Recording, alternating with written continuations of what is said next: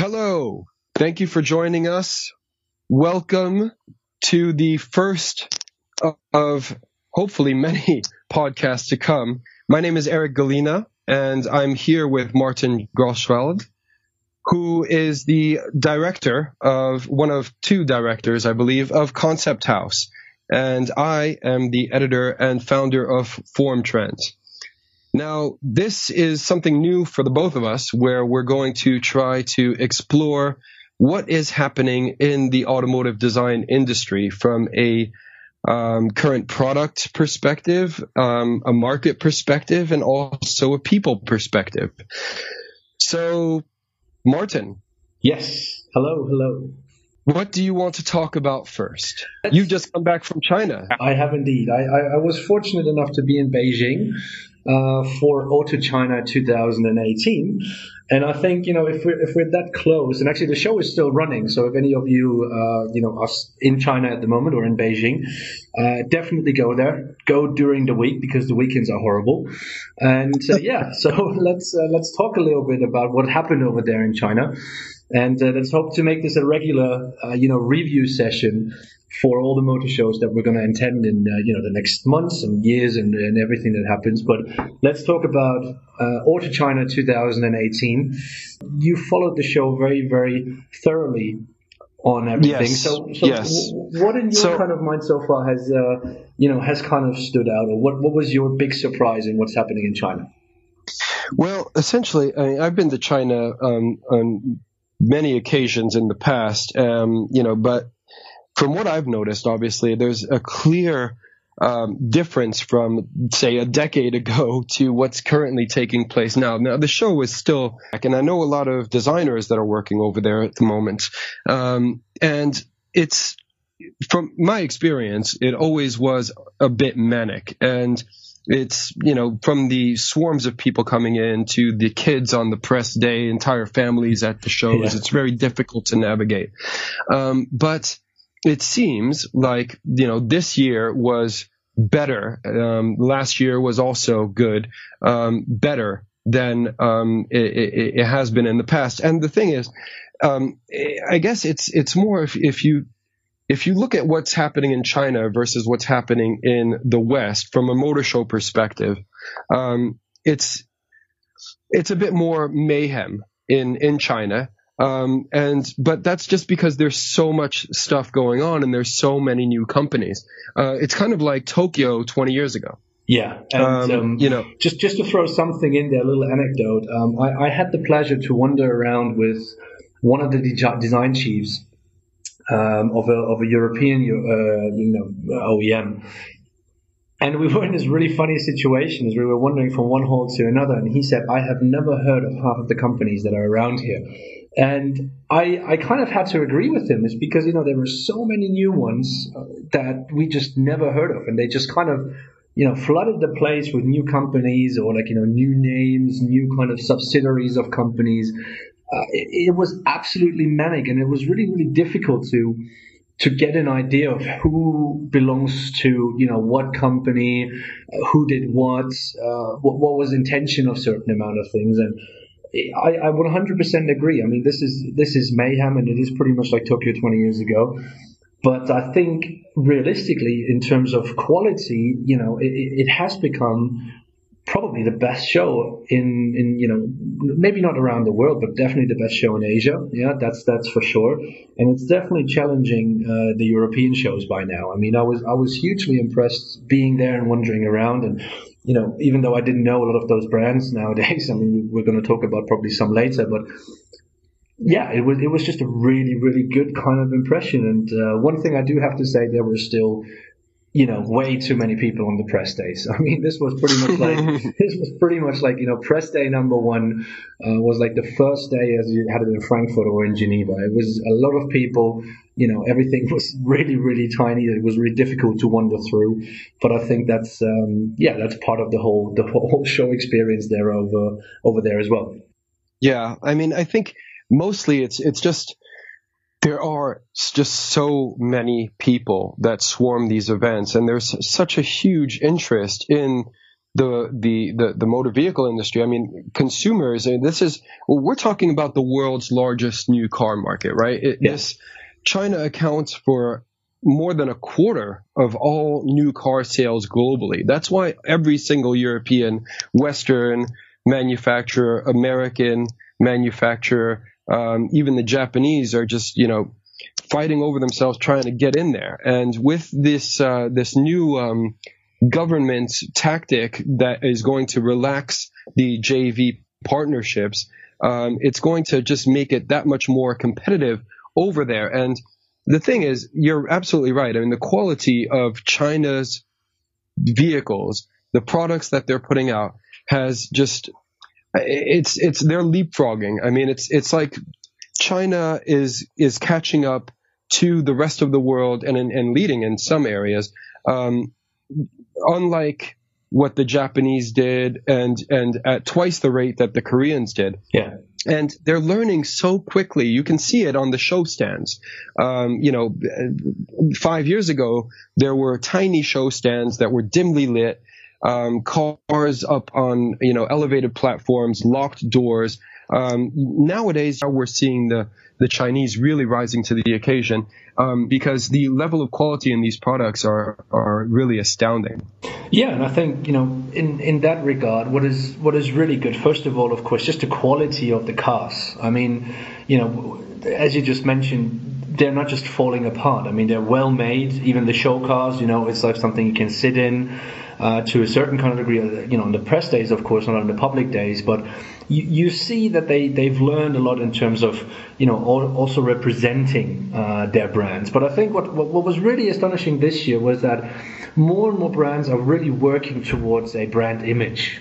Yeah, I think if we look back a few years, into, especially into China, um, we we were always asking, just like, oh, they're going to copy things, and you know, what is really about China and stuff like that. And now we see cars, you know, such as the the, the bike, the BAIC concept. You know, we saw th- those new Aiways cars. We saw, you know, the Pininfarina cars uh, that, that are made especially for China, and all these kind of things. And you, you can clearly, you know, you can see, hey, there, there's something going on there, and there's something about, hey, we we want to show really what we are. You know, I mean, uh, I think Lynk & Co has done a good job on that one as well, like really saying this is how we are, this is what we are. Uh, Chery is going definitely into the right direction, uh, even though unfortunately, that you know, they've they've lost a lot of people, um, but there, there is really something in there that you can say, hey, that there is an idea of really representing the brand nowadays. And I think this is this is really where China is growing into now. Is you know saying, hey, we, we you know look what we can do. It's not just about we can we can copy cars nowadays, or you know we can make cheap cars. Um, I think you know the population in China is also asking about certain kind of brands, and they want to have a certain kind of you know idea of what they what they what they can you know just what they like in that regard, and they they are they are becoming way more picky in terms of what kind of cars they want to buy. So uh, it's not just about the price anymore. It's about the appeal. It's about you know the emotion that those cars those cars show to the to the customers, and and you can very very clearly see that in China. And I think. Uh, that is that is something that is going to challenge those established, you know, let's say Western uh, car manufacturers or those traditional OEMs to uh, to those to those newcomers because that's going to be really tricky for them. And let's be very very honest. And uh, I'm going to put something out here. Uh, that might be a little bit controversial, but uh, the biggest disappointment in, in, in terms of Beijing were the, I would say, the German manufacturers. Uh, you know, Mercedes uh, did show you know, so so. I would say would would be my uh, would be my review of, of their stand. Uh, I was obviously very very much towards the Chinese market, but you know mm. that that kind of uh, uh, Maybach concept, that red one, was just absolutely horrendous. I have no idea what you know what what they were doing with that one. Uh, that was absolutely terrible. And I have spoken to a number of people, um, you know, who let's say, had some dealings with BMW in the past, and they saw the iX3 concept, and they were just asking, I mean, what is going on at BMW? You know, that um, that mm. grill is becoming worse and worse. And I, you know, I've spoken to Fabio Filippini about this. He put something, you know, very very interesting out there. That the grill at BMW is becoming more like the Kia, uh, the, the, the the Kia face, uh, which which is just very very ch- strange. But uh, yeah, I mean, you know, it's not just that the Chinese have have picked it up, and I think they've done a very very good job. Uh, it's also that I think, uh, yeah, the, the, the, the, Germans in particular, and I mean, obviously I'm from Germany, so sometimes it's difficult for me to kind of, uh, you know, criticize them, but yeah, they, they did a terrible job. There was very, very little that was good, and that, that was really, really, really, really sad, and especially compared to all these newcomers, uh, you know, uh, you know, look at the Byton, look at the look at the NIO. Um, you can you can like them, you cannot like them, but there was something, you know, a little bit more understatement there. There was something that you know you really had a feeling, hey, they they don't want to go they don't want to go crazy. They just want to be a good representation of what they are and. Uh, and that was the really shocking part for me actually is that you know I really enjoyed going to the Chinese brands uh, and you know look at their you know their, their kind of progress and I was really shocked with the Europeans I mean uh, that uh, I don't even know really what to say on that one you know I was I was pretty much speechless when I was standing in that in front of that Mercedes thing unfortunately. Yeah I mean the the Mercedes has not um, let's just let's just be uh, honest here. It, it, hasn't struck a chord with uh, anyone that um, that I've spoken to, and certainly not in the reviews and things that I've seen um, on that car. And you know, seeing the car in indeed, it just you know, you can scapegoat it and say, look, we're not Chinese consumers. We don't really know. Maybe this will find a home there. Now, I think, you know, I, I, hate saying things, bad things about people that I like because I know where that car was designed and I know um, who it was conceived under. And, you know, uh, you know, I want to give Mercedes Benz the benefit of the doubt because they have a studio in Beijing. They're one of the few that um, you know is actually staying within Beijing, and yeah. um, you know a lot of manufacturers are, are, moving out because you know Shanghai is way better than being in uh, in the capital city. But um, and and it could it can attract a, a whole range of talent, which is uh, uh, still what's necessary, I think, in uh, in in the Chinese uh, automotive design industry. Now, you you you highlighted a, a, a couple of brands, um, you know, uh, Byton and NIO, for example, and um, you know, uh, both of these brands are brand new, right? So they have no heritage, no lineage. Um, they basically just have the creativity of the people that are leading um, the the teams um, to rely on, you know, and, yeah. and they have very strong teams. And again, these guys are seasoned professionals with from Europe. I mean, you know, they don't, uh, they're not coming from, from, from, uh, you know, from, Ch- from China, or, you know, they're not out of the blue.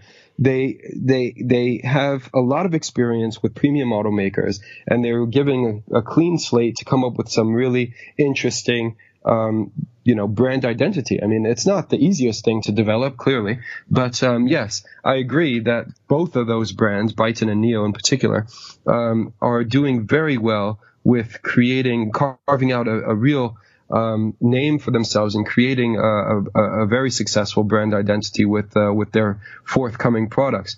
Um, you know, it's there's there's just it, there's so much competition in China that the you know, uh, and because it is the biggest new car market, it is. Uh, I think it's just for the for the Western automakers, and that's to say, you know, Mercedes, BMW, the Germans that you outlined, but also, you know, Ford, GM. I mean, all these guys, they have joint ventures within um, China that is enabling them to sell cars. Now, those are going to be relaxed very soon um, which basically just opens up competition. So if the Chinese car makers, and you're right, there are so many new upstarts that you don't even know where they're coming from. I mean, the Chinese are building brands below brands and spurring yeah. off new brands. And I mean, you've got Great Wall, you've got Haval, now you've got WEY. It's all the same company. They've just got different names. And it's, it, it, there's a chance of that all kind of getting lost um, which is which is not what we've seen, you know, historically. I mean, just uh, five years ago, for example, when um, when uh, German automakers were all creating kind of cookie cutter cars, right? Yeah. You had um, you had Mercedes with uh, from the A class to the to the S class. Everything was so. I mean, you could still see it on the road today because they're all out there now.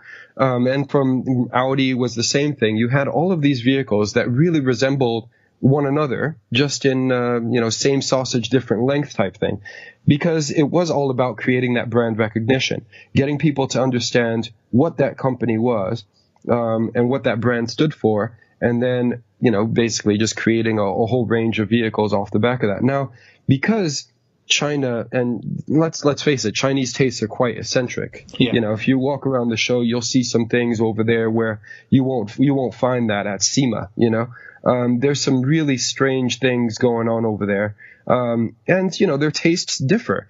And the I think Mercedes in particular, you know, because they've got their ear to the ground over there, they're able to harness some of that um, you know, and and you know, advanced design studios are all about looking ahead and seeing what the customer wants in the future. And this is a business, right? Let's Yeah. not forget it. So if the customer wants some, you know, it, I mean, look, it's not for everyone. I'm not trying to defend, you know, the Mercedes um, Maybach concept of, you know, vision as it is. Um, from a typology perspective, it's nothing new. I mean, we saw AMG do it back in the 80s. I mean, this is, you know, a, a sedan um, typology on uh, kind of truck elevated platform. Um, but then, you know, they've thrown in this luxury mix um, of adorning the interior with a bunch of things that make it look, if I'm honest, particularly kitsch. Yeah. It's uh, there's nothing, you know, the rose gold and all of that. I mean, if there is one kind of redeeming factor for that car, it's the interior. But then the colorways um, and the the whole way that it's just it's just so over the top. Um, and it really begs a question: do, did, do people want this? Now, I, I, I don't know. I don't live in China. I don't either. I don't live in Qatar, or you know, I, I don't know what you know people are are looking for, but they're ch- clearly chasing something that they believe will generate revenue and enable them to differentiate themselves from the pack. It's also- not, you know, if we look at that single product, it is not appealing in the slightest to European eyes, and certainly not to my eyes um, or your eyes. Yeah, I mean, I mean, it's also I think something. Let's be very, very honest here. Uh, It's also something that we, you know, we, we we have come to a point where Mercedes have delivered and delivered all over again. Yeah, I think. I mean, if we look back uh, over the past four or five years, and you know, you know, credit where credit is due, Gorden Wagener has done a very, very good job um, over the past few years of really developing Mercedes forward. He has, I would say so. Yes, I mean but- certainly better than Pfeiffer. You know, um, he did a lot. I mean, he's no Bruno Sacco, okay, but um, you know, eh, eh, but you know, at the same time, I think what he's managed to achieve. Um, he hasn't been there all that long, but we've seen the entire brand rejuvenated Yeah. um, under his leadership. I think that he has, um, in certain areas, you know, certain of certain products, um, obviously notwithstanding this current concept that's on display, he's he's really um, you know hit the nail on the head. I mean, I, I like the new uh, the, I, I like the S class, the first one that they launched, which then you know generated the e, the C class, which I thought was brilliant. Um, then the E class, you know, and then the A class, yeah, it has some issues. Um, yeah, it could be due to the platform. I'm not a big fan of the proportions, but in terms of what it is that he's managed to achieve, yeah, I mean, I, I think he's done a, a particularly good job. And this is, uh, you know, everybody falls sometimes. Yeah, but this is exactly the thing. You know, we, we, we judge him on these high standards that we have uh, now of him. Uh, you know, we, we saw the the, uh, the the first Maybach concepts that they have, the red one and uh, and the uh, and the convertible, where we all said just like you know, okay, so maybe I don't like the brand, or maybe it's more like you know, League of Extraordinary Gentlemen kind of style car. But it, there was still there was still something to it uh, in that sense, and I think this one was just something where everybody I have spoken to, uh, they just said, no, th- th- this this is a big mistake. This was not really really good. And I think, I mean, we're going to post some pictures with this as well. If we if we hmm. look into the Hongqi car, you know, this kind of bright. You know, green, turquoise color, whatever it is. Um, Yes. You know, let's say you know, in, in real life, it wasn't as bad as it, as it might look on pictures. Like you know, it, it's still it's still not, it's still not great, but you know, it is still something where you can say, okay, cool. At least you know, with the Chinese company would say, hey, they tried to do something. They tried to be a little bit more you know extravagant and all these kind of things. Um, so we, we don't judge him in the same way as we of course judge a, uh, a Gorden Wagener uh, or as we judge a uh, Adrian van Yeah, in that kind Yes. of regard. And and, right. and, and to be to be very very honest, I'm you know I can accept that kind of car. I don't like it. Yeah, that Maybach concept.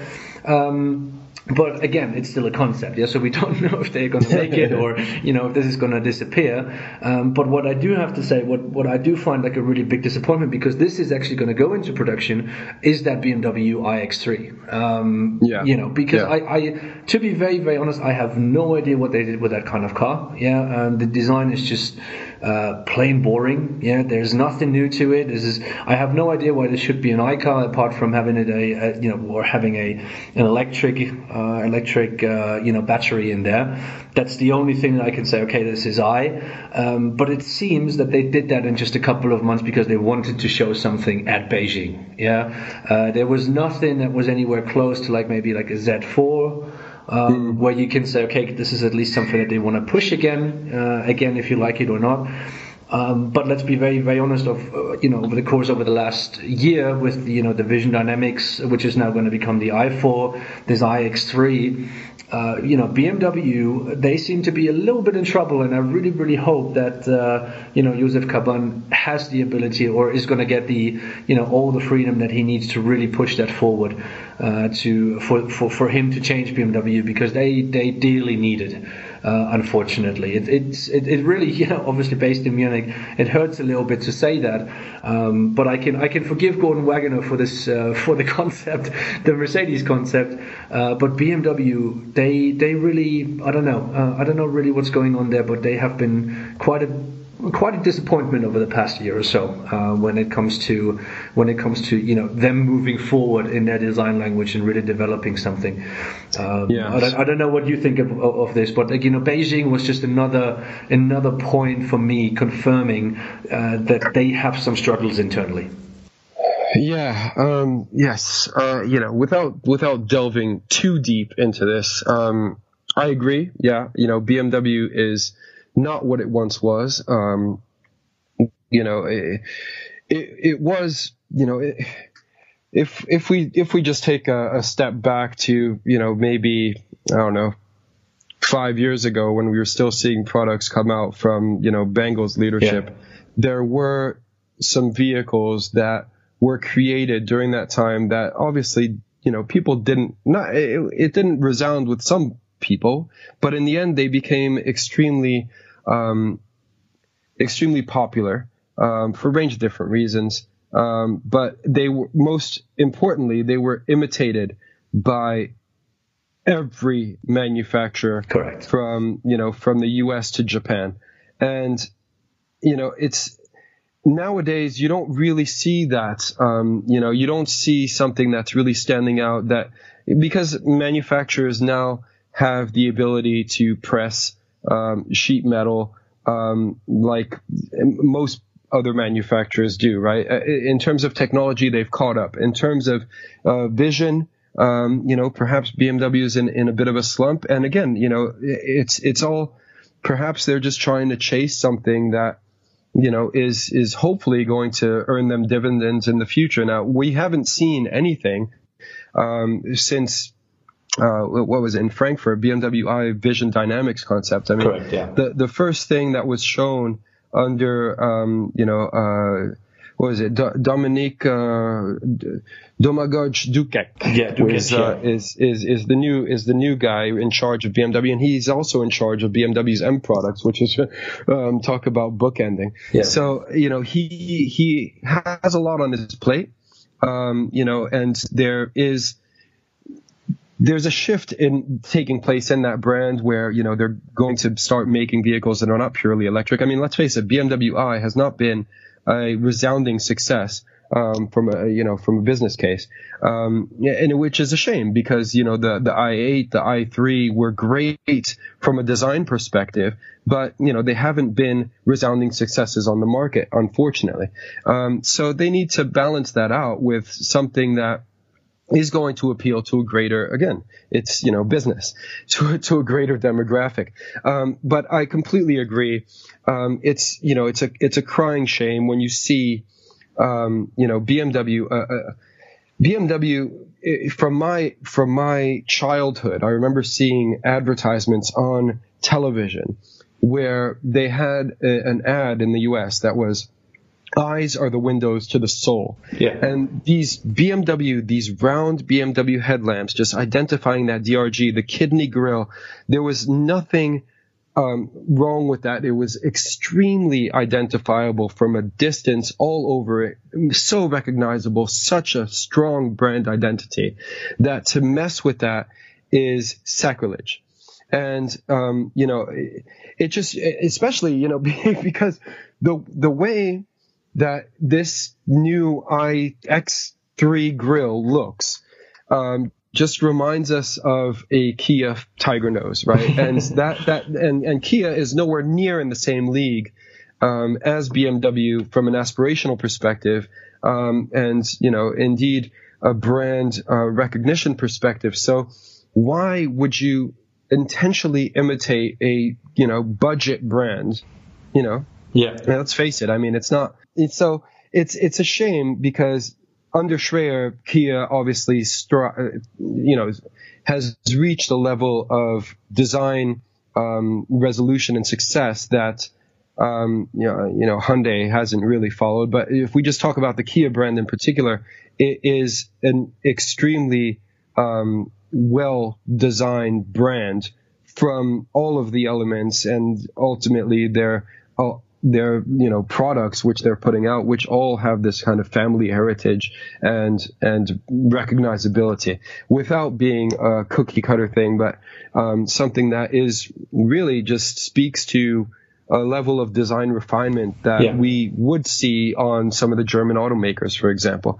Um, and I don't know why it's happening. Um, you know, it's besides their, you know, wanting to chase um, you know some new uh, some new targets and and and enter into uh, I don't know maybe some maybe appeal to a broader demographic. I don't know if it's going to enable them to do that, but they should never have messed with the face of that car. I quite I quite agree with that. yeah, and I, and I think I mean obviously they they still do suffer from you know the fact that they lost a lot of people in very very high positions. Um, mm-hmm. I think this is this is still one of the points, and we should not forget about this. But uh, I I do personally believe that they miss just this kind of point of getting on to the next level as well. Uh, I think if you if we combine them, for example, with or you know compare them uh, with someone like Volvo. Yeah, and obviously mm-hmm. Volvo uh, had this you know really really fantastic kind of development with the help of Geely. Yeah, so uh, let's, yes. let's, let's really give the credit here to Geely as well. Uh, but Thomas Ingenlath has done a very very good job uh, over the past over the past few years. But you know they they clearly developed something there which was which was bigger. I mean you know we saw the Lynk & Co. and uh, it was actually my first time I saw the cars you know, you know, was able to touch the car, sit inside of them, and stuff like that. And and and you can see that there's a clear, you know, there, there is a family there. I mean, you know, uh, it is the same platform as the as the Volvo XC40, for example, mm-hmm. uh, but it makes a lot of sense. They're well made, yeah. And um, if I if I look into a Volvo nowadays. Uh, they're, they're just really, really good. There's nothing else to say. The design is fantastic, um, yep. you know, and I, and I think if we compare it into someone like BMW, you know, even you mentioned obviously the the, the Koreans earlier with uh, with uh, Peter Schreyer, you know, being being the head of officially still Kia and Hyundai together. But if we look at where, where Hyundai has come from and you know what they've shown in Geneva with uh, with their show car, uh, mm-hmm. if, if, we look into where Kia has come from and where they are now, and then of course like you know the kind of high point at the moment in, the, in that kind of company is is the Genesis brand with the with yes. the Essentia pro, uh, you know project and concept that they've shown in, in New York just a few weeks ago. They're they're all in a mode where they're developing, yeah, and you yes. see you clearly see a way forward and you see that there's new ideas coming. And and I think you know if we compare BMW then to Mercedes we saw that a few years ago when Wagener took over that there was a clear step forward. Um, but I, I, really do miss that at BMW I, I, I, don't see that step you know and I really sincerely hope that uh, uh, you know Jozef Kaban will be able to do that and will be able to take that step further but I think, and this is the funny thing with China, to, to, to come back to that, and I think we can we can talk a little bit about this kind of where China is going to as well. The idea of you know having mm-hmm. the competition, you know having to compete not just on a global market but also on a you know designers market for people Yes. you know and i think you can really really see that in terms of the development as well and some people deal with that very very well uh, some people just don't deal with it at all and some people just deal with it in a very very bad way and uh, you know and, and, and you can see that and this really comes back. I mean you look into the geelys. I, I don't have to say i don't really like the um, uh, the concept that they've shown. It looks a little bit like a mix of an xc40 you know and a and a honda concept. Uh, you know it's it's not really that well made but you can really really see that there is a development there. And Yeah. and and this is the fundamental thing you know developing things further like you know getting onto this kind of next level. And this is this is really where china is pushing at the moment. And china as a whole industry. Yeah i mean it doesn't really matter if it's geely or if we're talking about byd or you know i don't know like you know Chery or you know saic or if we're talking about Yes. faw there's a clear development and also you know doing you know beautiful and emotional products. They're obviously not there yet. Uh, we have to stress that i think but you know they're on a very very good way. And I think um, I, I, I just personally hope that you know our you know more established companies are are still keeping up with them. You know that they're trying to develop something. I mean, let's be very very honest. You know, we look look into a Byton. Um, I you know I, I, I had the opportunity to actually sit in one uh, at the show, and of course you do have that massive screen. And I, I've spoken to a number of people who just said, "Oh my God, what do you want to do with that kind of screen? Is it really useful?" Um, but I think this is not the right question to ask. The question is also to ask, just like you know, who's willing to do something like that? You know, who's willing to to try something that maybe goes for a different kind of customer base? You know, maybe a mm-hmm. younger customer base or a customer base that came from, you know, comes from a different kind of background. And uh, funnily, being um, sorry, Mercedes did something similar with like you know having two screens in the new A class, for example. So we, we're tending to have more and more screens in there. But who is really willing to take that big risk? Yeah, to take something like you know, uh, let's say even over the top, you know, as maybe a Byton does with um, uh, with that kind of screen. And uh, and and this is where it becomes interesting. You know, it's just like you know how how far do you want to go? How far do you want to push it? And and I still you know I still worry a little bit that you know once the Chinese go to that kind of point, let's go really crazy and let's really try to do new things and you know really get onto the kind of autonomous uh, situation. Maybe we will be in a position that the, the the traditional manufacturers are maybe not on that level anymore. And um, I, I want to quote someone that you know I've spoken to quite some time ago, uh, but who came from a, from one of the German big manufacturers, uh, who said, uh, you know, yeah, we're we're going to let the others do it. We're going to let them test you know test it and see if everything works out. And if it works out we just we- we're going to do it but we're just going to do it better. Yeah.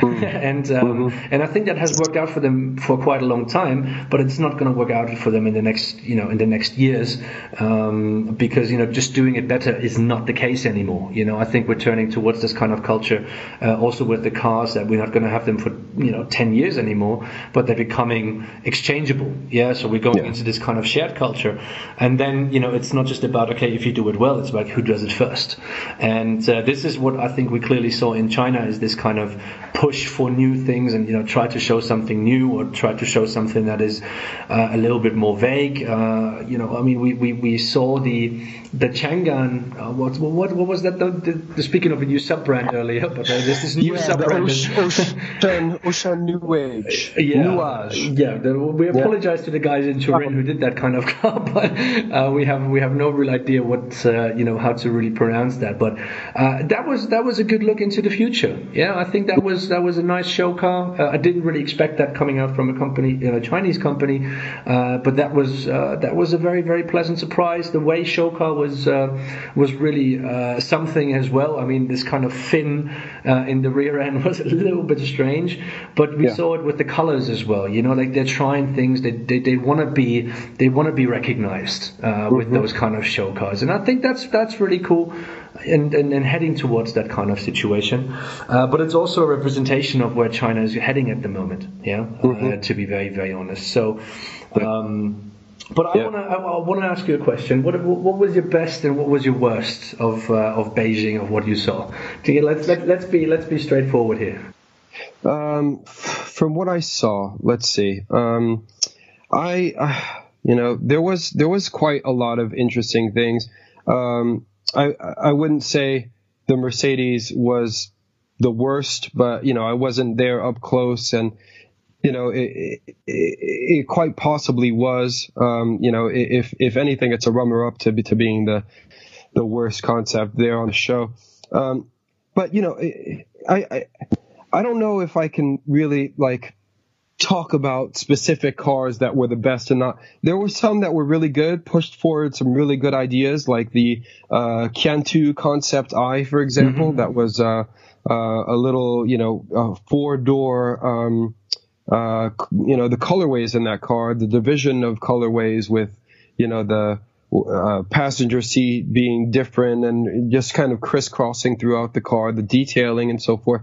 I mean, that's that's a you know something that we're we're I'd like to explore a little bit further, but I, I want to get back to something else that you were talking about sure. um, before because you know yes there are people uh, companies in particular that are willing to take risks and they, you know, they're going out there. And the thing is, though, you, you know, you mentioned that Chang'an concept, and that Chang'an concept, as you mentioned, also was b- designed in Turin.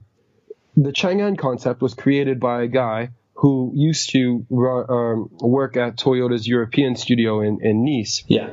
And now he's running this uh, this new Ocean brand, and it's one of the new brands that has come out under Chang'an because there was no actual Chang'an badging yeah. on that vehicle. So it's it's kind of uh, you know uh, another split because they already have the SUV line and the the sedan line, and they've got a lot of splits within that yeah. studio. Um, there's there's a lot of things that were shown that are developed by you know people that say the Byton, for example, where the designer, the senior leadership team within design, clearly has the ear of the people in the board um, and the people calling the shots um, and the people with the holding the purse strings. Yeah. Because they're able to really push their ideas forward, mainly because they're getting the go ahead from from other people to within the company to invest in these types of things. Um, now there's there was a lot of cool stuff. I mean, NIO in particular. I think they've shown the Eve before, but the yeah. Eve is is a really a very very nice car. Again, designed in Europe. Um, you know, the EP9, you know, came through David Hilton, and that was entirely conceived in the UK, um, and you know, with a bit of help from Munich. Uh, it's it's I mean, earlier we were talking about um, you know Hyundai. Hyundai had Le, Le Fil Rouge out there, yeah. which is which is which is brilliant um, you know, from a concept perspective, um, and you know, you've got Luc Donckerwolke, you got Sang-Yup Lee over there, um, both of which have acquired a hell of a lot of experience at uh, premium brands, yes. but also, you know, um, in in the U.S., in in uh, in Europe, and and now they're basically setting the tone for the new age of Hyundai, and that includes Genesis and they are really pushing the design envelope and they're doing quite well. And, but again, I mean, earlier you were talking uh, also about the Hongqi concept. Now, if you take some of those colors away and tone it down a little bit and throw a Mercedes badge, that could be a Mercedes. So it's not exactly original. Um, and it didn't have an interior or anything like that. Yeah. But, you know, the Chinese, from what I've seen from homegrown Chinese brands, is that while there's a lot less copycats going on, there's still a fair bit of copycat, um, you know, syndrome because it's not what it used to be. But if you take elements of that Geely icon, for example, you're absolutely right.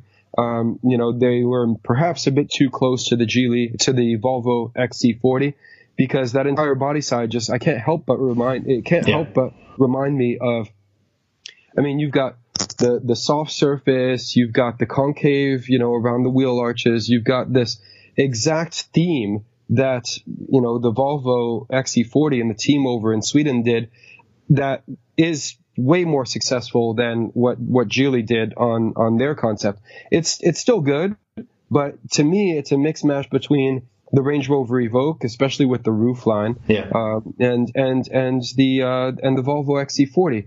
Is it entirely original? No. Is it is it cute? Is it okay? Yeah, you know, it's all right, but it's not entirely original. Um, the Chang'an thing is really good in the sense that there is there is and this is kind of across the across the board actually. The, the Chinese have really discovered detail, Yeah. and that is enabling them.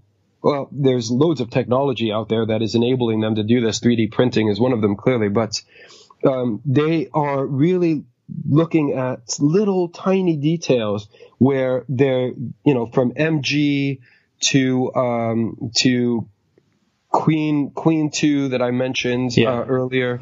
Um, you know, they, they there is a level of detail um, to the design that is incredible, um, and little like perforations, little um, you know uh, technical elements, uh, 3D printed elements, all of these things that are appearing in, you know, whether they're it's it's in metal or it's in leather or alcantara. I mean, the materials also quality wise Yeah. um, is is is through the roof. Um, and they, but there's still, you know, there's still, I think, that desire to kind of imitate the premium brands. There's a few that are going out and doing other things that are potentially moving it forward, like you know, Byton with the big screen. Yeah. And people and and people are saying, okay, you know, we'll put that because there was loads of cars in in Beijing with massive screens. Um, because eh, let's face it, that's the focus now for customers. They, you know, they and and for brands, therefore, they want to let people know that they are, you know, at the top of their game in terms of technology, um, in terms of design. So they're in, including all of these things that just looking at the vehicle, you would initially believe that it is, um, you know, just of high quality just because of the way it looks. Now, whether Yeah. or not it functions well, whether or not it's long lasting, et cetera, et cetera, um, you know, the quality may not be there in the long run. Who knows? Um, but from a, from a, just looking at it from a concept perspective, um, they're doing things like screens that rotate around, you know, I mean, Tesla sized screens that you can have in portrait and landscape mode, um, you know, and, and these massive screens like on the Byton concept, Yeah. but on, on others as well, um, that, you know, names I can't even pronounce come from, these, from these brands that I've never heard of. Um, but it's, it's really interesting to see how, just how big, um, technology is and is influencing buyers. Um, obviously, the the whole race to autonomy is is something that um, you know people are considering. You don't need to drive; you can do a whole bunch Yeah. of things. But I think we're getting a little bit ahead of ourselves. At the moment, we still need to drive. Yeah. So having something that is a massive screen in front of you that could potentially get in the way, whether or not it dims when you're when you're driving or not, as the Byton screen does. I've been told because I, I had a chance to drive right around that car in Vegas when it Yeah. was unveiled, and I was really really impressed by the exterior design, the detailing, the overall resolve of that car. Um, not to mention the fact that it's kind of a mix mash between a wagon and an SUV. It's not as tall as an SUV. It's it's far more elegant, wider as well Yeah. lower. Um, and then the interior is just is just crazy from you know the steering wheel to the uh, the the color and trim in that car, the uh, and then the massive HMI screen, um, which you know the, is is really going to be a strong, a very strong selling point for that car. Um, so it's there's lots of things that are happening in the Chinese industry that are particularly led by market demand. I mean, let's not forget that, you know, if we look at SAIC, for example, they've got a connection with Beidou. Yeah. Uh, and they're, they're, you know, streaming all of these things. I mean, in China in particular, they're so well connected. You can walk around with just your phone. Forget about taking your wallet. Forget about cash. What's cash? Exactly. Exactly. You don't need anything. You just walk into some a store and and you know you you can just walk in, walk out, and not take your hand out of your pocket. It's um, it's amazing. So they're moving that into the car, and the internet connectivity is seen uh, as a big deal, and they're obviously taking off because they've adopted this so quickly. Just like with the electric vehicles, I mean, there's government mandates that are helping them, but government mandates um, you know, are, are there to clear up the air and, you know, to also propel the industry forward because where are you going to go? I mean, the, the Europeans, the Westerners, um, in particular, the, you know, the Americans, all of these guys, the people that invented um, the internal combustion engine have refined it to the point where there's nothing much more that you can do. But then you've got this air quality issue, which is you know plaguing yeah. Beijing in particular, um, but China as a whole, and and that is becoming just much more of an issue globally, where China and the government has stepped in and said, hey, you know, we've got this ability to manufacture and to really seize, grab the bull by the horns right now and seize this opportunity to come up with electric cars, and that is going to be our our USP. You know, yeah. I mean, and and and they're they've got manufacturing plants. I mean, they're buying out. Uh, uh it's it's amazing the amount of foreign investment that China has put into um, other companies and other countries rather that have the ability to create things that they need. And let's be very, very honest on this one yeah. as well. I mean, you know, what we cannot forget, and I think this is sometimes for us looking, you know, for us Westerners looking into China, the Chinese car industry is not very old. Yeah, no. so for, for, for them to change, and uh, you just mentioned this kind of initiative of having the electric engines, or like, you know, the electric, uh, the, the batteries uh, powering the cars that is something that is still rather easy to do in an industry that is only about 30 years old. Yeah, I mean, if we look into Geely, or even into Changan. I mean, I think Changan uh, started in 2006 or something like that in, in terms of building cars. Right. Yeah, and uh, they're now selling about one and a half million cars a year or something like that. Yeah, so we, we, we have to let that just you know drop on the floor uh, and understand what this actually means. And mm-hmm. this is this is a much much quicker kind of way of changing. And I think you know just imagine like you know a Mercedes or you know even a Jaguar Land Rover uh, having you know all these plants and you know changing everything. That's going to cost them not just a lot of money but also a lot of time. Yeah, because they have to train their people. Um, you know they have to make sure that all their, their their suppliers are doing with this. And if you know if you have a Byton, if you or like you know obviously all these kind of companies uh, do have the joint ventures, and if the Chinese joint ventures are already, you know, set up to to to build and to, to manufacture electric vehicles, it's a much quicker process. Yeah, so we're, we're mm-hmm. talking about really in you know integrating this into the whole society much much quicker, and I think, you know, you we as as, as Westerners or as you know more of the traditional side in terms of producing and the manufacturing costs. we do have to understand is that you know we cannot we cannot ask from the manufacturers over here in Germany to be as quick, uh, just because it's, it's just not possible. Yeah, I think it's uh, it's just an absolutely impossible uh, task to do something like that. But we have to be very very cautious of what's uh, what's happening in China because I think the big point is they let's be very very honest here, and this is where it's becoming interesting in terms of car design as well. They're absolutely fantastic nowadays in terms of manufacturing, in terms of speed. Mm. Yeah, so we've mm. seen that with uh, we've seen it with phones, so like mobile phones. Uh, we now see it with cars in terms of you know how quickly they can get them from a from a first concept into production. You know, some of them just take less than two years, uh, which is mm. absolutely manic. But yeah. at the same time, you know, they're more and more getting into this kind of situation where they have to learn how to, you know, develop something.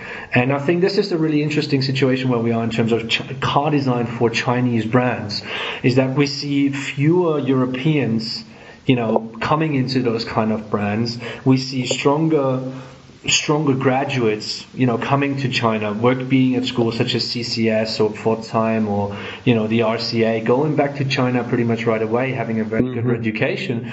And we will, we will see that in the next few years. Yeah. That those kind of guys, they're, they're going to be pushing. Yeah. And they want to, they want to push for new kind of, uh, for you know for new kind of Chinese design. And I think we're just yeah. in the beginning of all of this.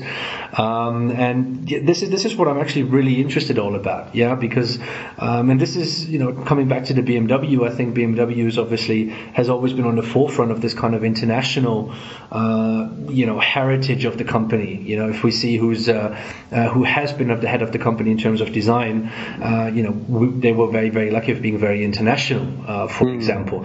And I think in China China, we're going to more and more to you know move towards uh, you know a Chinese um, you know Chinese uh, design chief. I think. I mean, we can see yeah. that already uh, with GAC, where we have Fan Sheng, uh, you know, leading the whole team. Was it mm-hmm. Mercedes? Mm-hmm. I think as well. Yes. Um, so you know, I think over the next few years, this will become more and more and more. And I think with GAC, we can see that those kind of cars have specifically been made for the Chinese market. It's almost like you know China Chinese for Chinese. Um, mm-hmm. And I think this will come more and more and more. And once that happens, the Chinese market will become even more competitive. Yeah, because I think then it's not just like no disrespect obviously to anybody of uh, uh, of the Westerners or like the Europeans working working in China, um, mm. but it's still a kind of an interpretation of what's going on. You know, it's almost like you know yeah. a Chinese then coming to Europe and interpret, interpreting what what a German is like or something like that. I mean, this is the big fun of all of this. But mm. I think once we get really to this point where we have uh, the majority of the design chiefs in China are Chinese, then we're really going to see how far they can go, yeah, yeah. in terms of their creativity. And, and, like I said earlier, I mean, we're just in the beginning of this. We see, you know, more and more, um, you know, really very, very good Chinese designers coming through and hmm. that uh, you know in all these kind of developments and i am really really interested to see what's going to happen what's going to happen next i mean you know to, to kind of look forward a little bit um, the CES Asia in Shanghai in June is going to be, I think, very interesting. Uh, Byton have announced uh, their second show car for that one, which is going to be a sedan. Uh, yes. Uh, so I'm going to be very, very keen on seeing, you know, what they're going to do with that kind of big screen within that sedan. Uh, uh-huh. So um, that's going to be interesting, and I'm pretty sure that a lot of these other Chinese uh, manufacturers will show something, and, and, and I expect a lot of kind of interiors or interior concepts for that kind of show because it, you know, includes so much tech so much technology. Um, so that's that's something that I'm really going to be looking forward to um, mm. to, hmm. to that CES Asia show, and um, and, I, and, yeah, and, and I do have uh, very very high hopes for the Chinese. Like I said, I, I was very very you know positively surprised of the Beijing show. Uh, mm. As you mentioned, not everything was perfect uh, in that kind of regard, but it was uh, very, very, very, very good. Um, it was good fun over there as well, and uh, mm-hmm. uh, kudos to all the um, you know all the Chinese ones uh, for really stepping up their game slowly. I mean, I, yeah. Uh, that's that's really good. And um, there's there's one one thing that I really wanted to say uh, that was just for me an absolute standout at this show, and this was I think it was the Audi A7 that they mm. were showing there. And I knew the car before, so that wasn't really that what, what was uh, surprising. Uh, but it was just the color. Um, there was this kind of mm. dark blue tone uh, that whoever at Audi did this, this is you know. Congratulations! This was a fantastic color. You know, it was probably uh, the best kind of you know look that I had onto a car. Uh, was standing in front of it for a few minutes, and I was like, "This is a really, really nice car." And this was really that was really like an eye catcher, and something that I say, "Hey, this was really, really well done." Yeah, in that mm-hmm. kind of regard. And I think. Um, you know, we saw a lot of blue, we saw a lot of green, but this was by far the best color um, that I that I saw on any of those cars over there, and I think special mentioned special mention to the guys over at Audi for developing that. That was uh, absolutely fantastic, yeah, in nice. uh, in that kind of regard. But um, I think let's let's. Uh, uh, let's let's wrap up the, the, the Beijing show here in a little bit. What's going on in China at the moment? We're gonna. Mm-hmm. I'm pretty sure we're gonna do another another podcast on just you know a little bit more on China and go a little bit more in detail. Yes. Um, but let's talk about something that I think we, we always find really interesting is um, you know completely different topic. Who's where? Uh, you know who went where in that mm. kind of regard. And um, uh, I'm pretty sure a lot of people have seen this, but we have uh, Tobias Sühlmann uh, German uh, German designer who went from Bugatti to Aston Martin to uh, mm-hmm. to become the chief exterior designer there because Miles Nürnberger was promoted to uh, yes. I think head of design. I think yeah, he is design director now of uh, Aston Martin. Oh, okay. Very, very so, good. Um, he has been promoted, uh, and Tobias uh, moved over from Bugatti to take over the exterior designer chief position um, over there. And I, it's it seems to me like um, you know a good move for him. Um, it's going to be different in terms of company culture. Um, you know, working at Bugatti, a very very small team. Um, but you know, I haven't had the opportunity to uh, to to speak with Tobias. Um, I would like to. Uh, I've I, I sent him a message, but uh, just this morning, so um, he obviously hasn't had a chance to get back to me. But uh, I, I hope that he does because it is very interesting. Now, if I could just speculate, it, it seems like there's a lot more going on in Aston than there is at Bugatti. I mean, for a while, um, you know, during the whole like VW emissions crisis, um, you know, uh, debacle, It yeah. was uh, the, Dieselgate, as it was called. um, is uh, you know it, it was there was talk about whether or not that uh, that brand would actually see it through. I remember you know um, the design director Achim being being uh, you know kind of uneasy when when we were talking about you know they just unveiled the Chiron yeah um, and and you know, he really didn't know if there was if there was life after after the Chiron at Bugatti. Um, you know, he didn't say so in so many words, but it was clear. You know, I'm pretty good at reading people. um, but uh, you know, and, and, he was, you know, it was like, is it is it really, you know, is it going to keep going? Because I mean, Bugatti is it's the crown jewel, obviously, in the VW um, group of, uh, of of products, right? But it's not exactly a massive moneymaker. And when you got so many kind of expensive um, development costs, um, and you know, for for for products that you know are just really very very niche, do you need um, to continue doing that when you're facing such a, a, a, financial crisis?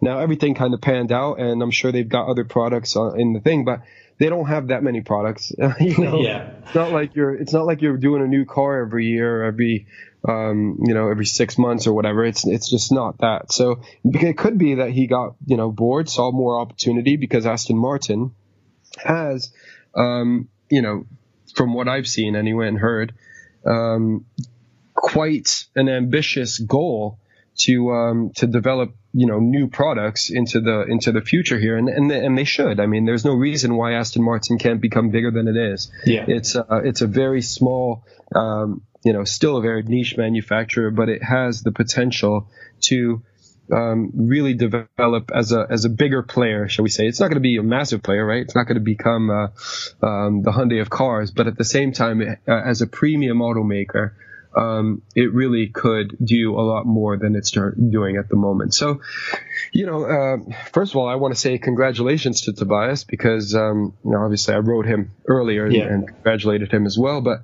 I think uh, it's a good move for him. I agree. I do agree, and I think you know, obviously, I think it's a good move actually for both sides.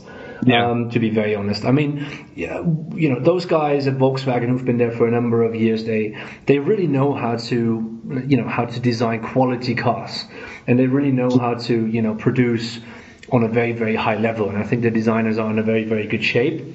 And I think for uh, uh, for Tobias, this is a is it's a very very good move. Personally, um, you know, I, I think there's a lot of stuff to do at Aston Martin. Um, I think you know the kind of mix of working for Volkswagen and then doing a Bugatti for about a year, uh, you know, has prepared him quite well for like a luxury brand such as Aston.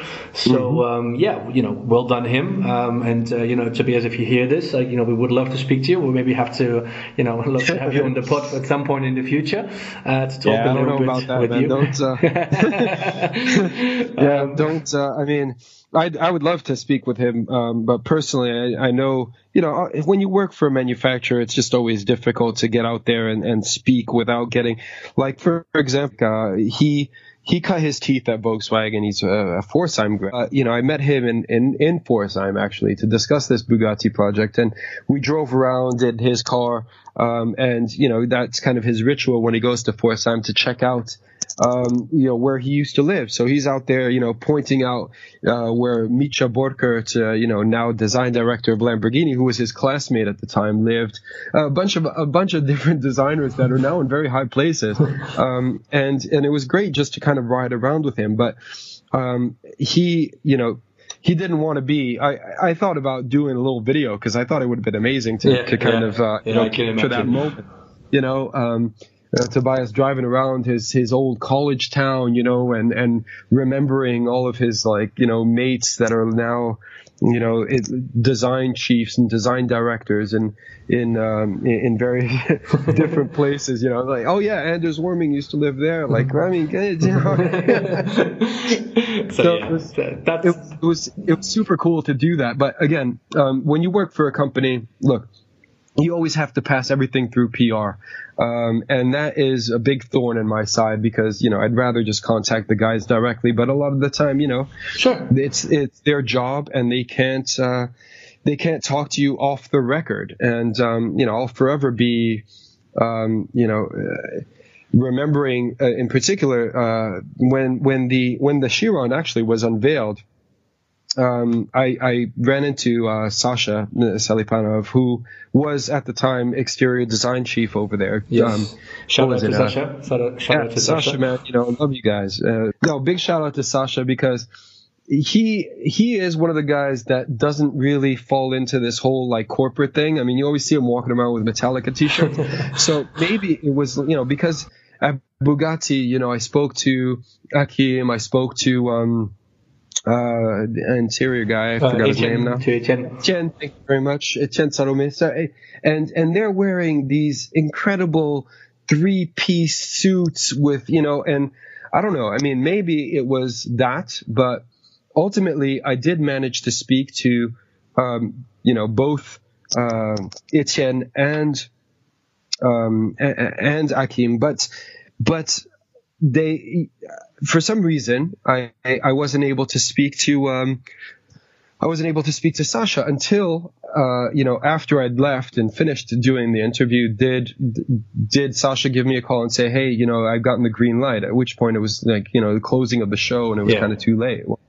Um, but yeah, he's a great guy, and he's doing some fantastic things over at Genesis. And I think really he's able to spread his wings a bit more over there.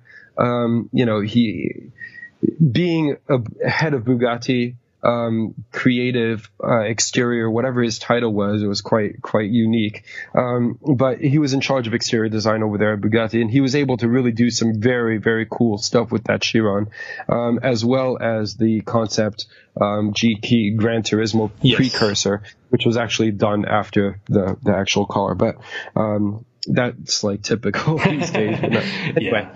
But um, um, but it was it was really good to see to see him make that move to Genesis because I think um, under uh, Luc and you know he's got an advanced design studio over there in Frankfurt that he's running now. He's got a great team, um, and you know it's obvious visible with that uh, uh, um, Essentia concept that was unveiled in New York. And for the Genesis brand is really, really taken off. And, and it's something that I'm really closely following because yeah. really electric is, is like the new sports car, right? It's the new, like Testarossa that was hanging on yeah. our bedroom walls when we were kids. Yeah, we see it with especially with Genesis at the moment. I mean, you know, like Gen, the, the, the Essentia was an electric car, and mm-hmm. uh, and I think you know um, just so kind proportion, of proportion like a traditional GT. Uh, exactly, exactly. But it's still an electric car, yeah. And, and we can only we, we can obviously you know again uh, we, we, we wish every you know nothing but the best to. Um, uh, Tobias on this uh, on this move. And uh, you know, if he if he steps into a very very similar situation,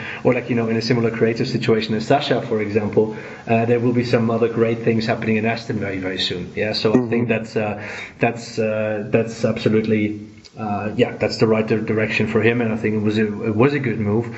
But I wanted to talk to you about something else um, mm. because I got to lay a little bit away with this. But um, uh, let's talk about Frank Stephenson, um, uh, who who obviously left Mr. McLaren. Stephenson, uh, yes, you know, left McLaren not so long ago, mm. and um, yeah, is now joining uh, a little company that is based down here in Munich called Lilium, who are a electric uh, you know, like a, a, vehicle aviation company, uh, which is kind of taking the idea of, I think, a shared uh, or like a, you know, uh, I, don't, I, don't, even know, like a flying taxi yeah. approach uh, or something like that.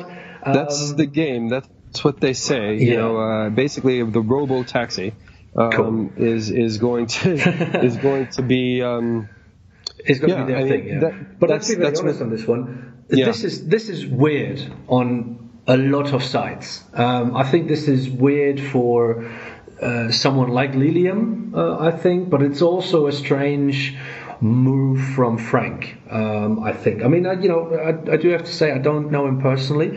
Um, mm. I have spoken to him once before, but I wouldn't say this was you know like the, that we that we've become you know good friends or something like that. Yeah. But. Um, yeah, this is overall, you know, if, if we say, you know, Tobias' move was a very, very good one, um, I find this one a little bit strange. What do you think?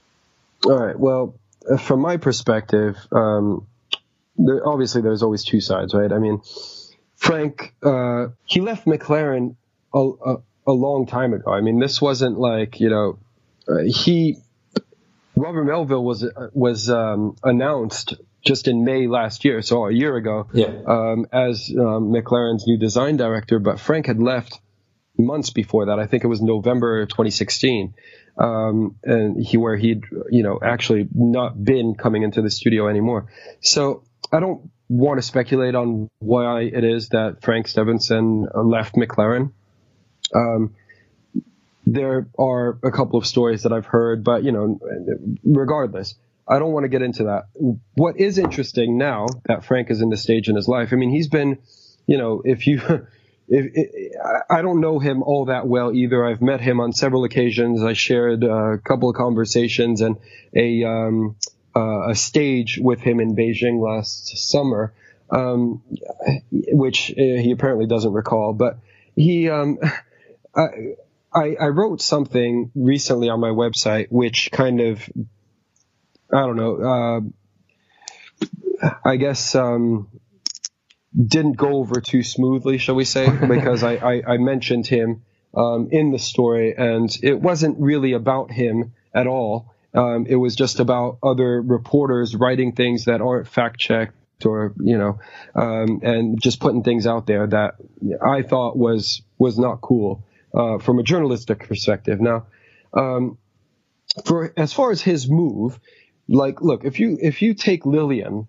uh, an upstart company that's building, uh, uh, uh they're not, you know, they're not electric planes. They're they're like a, a new type of plane, right? Electrical yeah. vertical takeoff and landing vehicle, which which is basically going to be used as an urban commuter thing, you know, within Manhattan, for example, you can easily see that being used. Go to Brooklyn, land in Manhattan, you know, easily. Um, in a lot of urban environments, use these uh, VTOL jets and yeah. robo taxis, right? But so Frank's hadn't had a job. I'm sure he's been looking around for a while. He didn't go to Mini as some of these other companies or uh, publications speculated, yeah. which is really what I was talking about in my other article. Um, but he's been looking for, I think he's been doing a few kind of odd design jobs between then and now. For Lilium, it makes perfect sense, right? I mean, look, Frank is a high profile guy. Exactly. Um, he's worked at Mini. He's got a couple of things under his belt. He was, you know, on the 500 project. He was on the Mini Resurrection project. He was at McLaren for a while. So, you know, you start throwing Frank Stephenson's name around, and people are going to start publishing his stuff. Now, he probably has a fair amount of contacts in the industry as well, which enables them to kind of build a team, which is exactly why they hired him. Um, Frank, you know, he's going to be bringing people on board, and they've got ambitions to really develop this, um, you know, startup company into something big, which. Um, you know, and, and that's why he's there to build up the uh, the design language, but really to set up a team. Yeah, and of um, course, you know, of course, let's not forget, of course, in in you know, he does have the reputation, yeah, mm. and of course he's going to be a drawing point for uh, potential investors.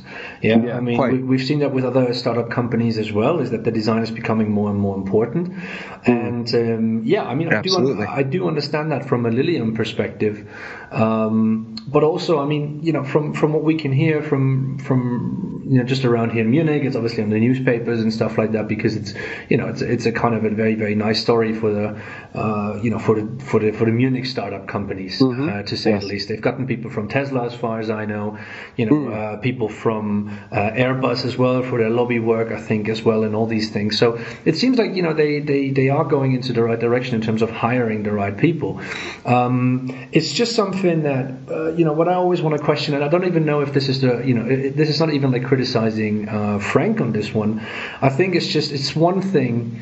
Uh, to to do a car, even if it's a sports car. Um, mm. But I've spoken to a number of people about this, you know, designing or leading uh, the infrastructure design as well uh, for a company such as Lilium or, Lilium or these uh, VTOL uh, companies. Mm-hmm. You know, it, it, there's so many regulations that you have to work on, and so many kind of you know other points such as you know user interfaces, user experiences, and stuff like mm-hmm. that. And mm-hmm. and what I find really questioning is that you know they all want to be uh, pilotless pretty much yeah and um, uh, it's it's always this kind of question: Can a can a car designer um, really really do something like that? Yeah, um, I don't want to say that you know a car designer per se cannot do that, but uh, it's it's something different if if you do a sports car or something that, that you have full control of, um, mm. or if you do a let's say uh, you know a NIO Eve style uh, completely autonomous kind of car that you don't really care about who drives it or how it's being driven because it's so comfortable yeah mm. um, so this is this is really interesting for me to see how uh, how frank you know is gonna is, is gonna put his kind of experience into that yeah, um, I think that's going to be you know a, a, fascinating point to see. It's going to be really interesting to see uh, how he's going to recruit his people. Yeah, are they going to be very automotive based? Are they going to be let's say more product or industrial based in those kind of things? Because let's be very very honest, if you, you don't really design an exterior of a plane that's all engineering. Yeah, so um, we're talking about uh, infrastructure, we're talking about interiors, maybe, but um, you know, maybe maybe he finds a way to you know bring in uh, an, an, exterior design for for those kind of planes. So that's going to be really interesting to see. Um, but yeah, but still, I mean, you know, I was I was expecting Frank. I mean, he just recently started, I think, his own uh, you know his own little company uh, mm-hmm. to do some design work, uh, you know, freelance or consulting or yeah, stuff like that. Right, right. Um, I was more expecting to go down to Chris Route, um, you know, to, to, to really be on those kind of own projects or uh, that kind of way. Didn't really expect him to join a company such as Lilium, but mm um, yeah, like I said, for me it's a little bit of a strange move uh, in, in, in that kind of situation. But I'm very curious to see how this is all going to turn out. Yeah, because I think um, the guys at Lilium who run the company are very very young. Uh, it mm. speaks for them to hire people with a lot of experience um, and to give those guys really the uh, you know the trust and I think also the um, you know the responsibility to bring something forward. Um, and I'm really really interesting to see um, what uh, what they have in mind to push everything forward because the infrastructure is, is is I think the main problem. It's not about the interior design of the of the plane or the the interface. Uh, mm-hmm. That whole infrastructure combination is what uh, what's going to be really interesting. So that's that's what I'm just uh, you know really curious to see if Frank can do that as well uh, because we know him as a as a as a good car designer, yeah, and I think mm-hmm. as a uh, you know who who really has done some fantastic work in the past. Uh, let's let's really not you know take anything away from him. He has done some yeah. really really good jobs. Absolutely. Um, and let's see if he if, if, if, he can take that onto onto a different kind of playing field. That's mm. uh, that's going to be uh, that's going to be very very good. Uh, I think to to kind of just you know see and uh, and, and, see the development. But um, yeah, I, let's let's say I, I, was surprised when, when they announced that. Uh, you know, maybe would not have been my personal first choice, but um, I, I can understand why they're taking someone like him on board. I mean, the reputation, of course, kind of speaks for himself. Yeah.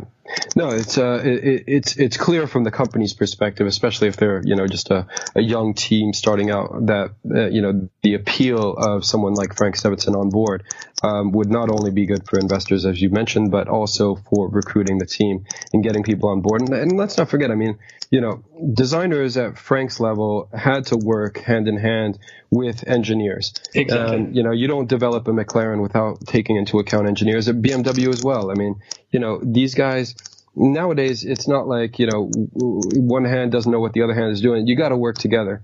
And basically, you're right. I don't think there's much.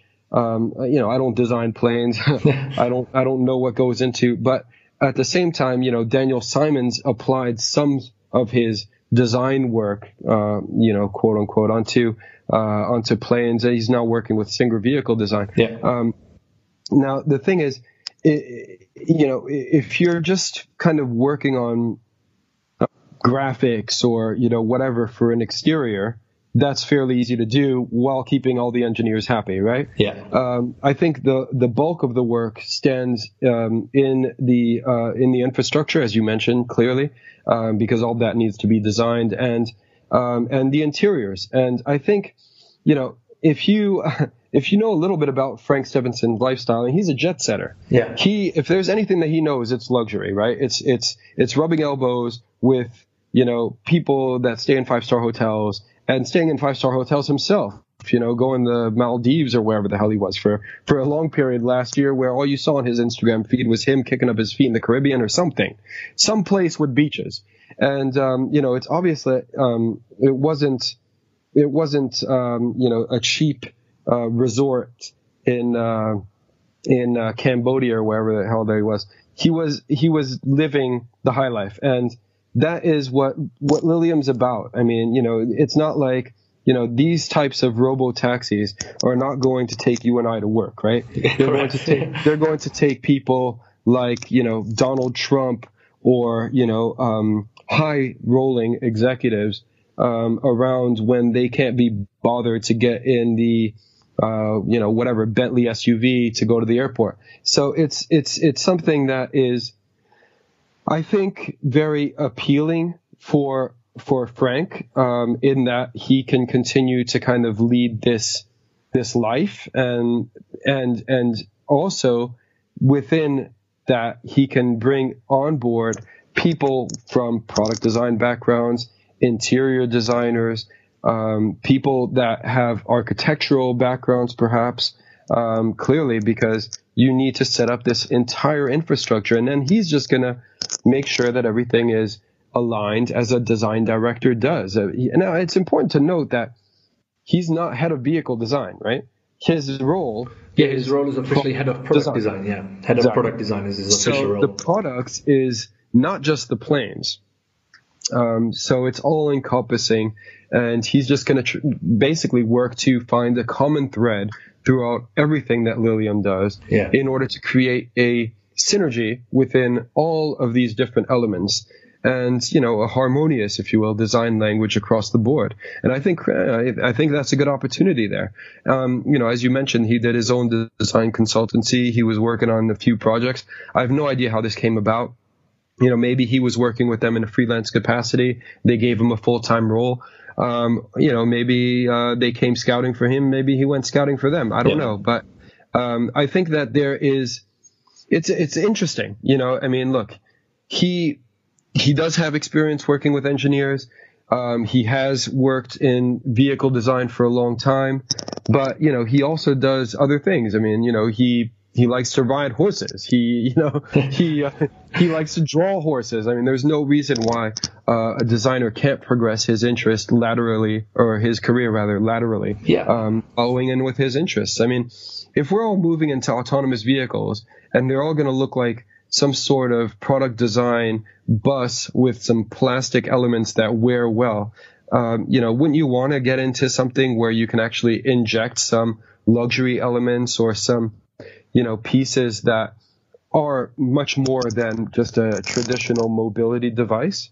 Yeah, sure. I think I think it's a good opportunity for him to do that here. Yeah, and I think, like I said, I mean, you know, in the end, um, it's going to be very interesting to see how it's all going to turn out. Yeah, I think this is. I mean, if we compare this to the uh, Tobias move, that was much more straightforward. Yeah, everybody knows this is the right direction forward. Um, and I think you know for Frank, it's going to be a new challenge.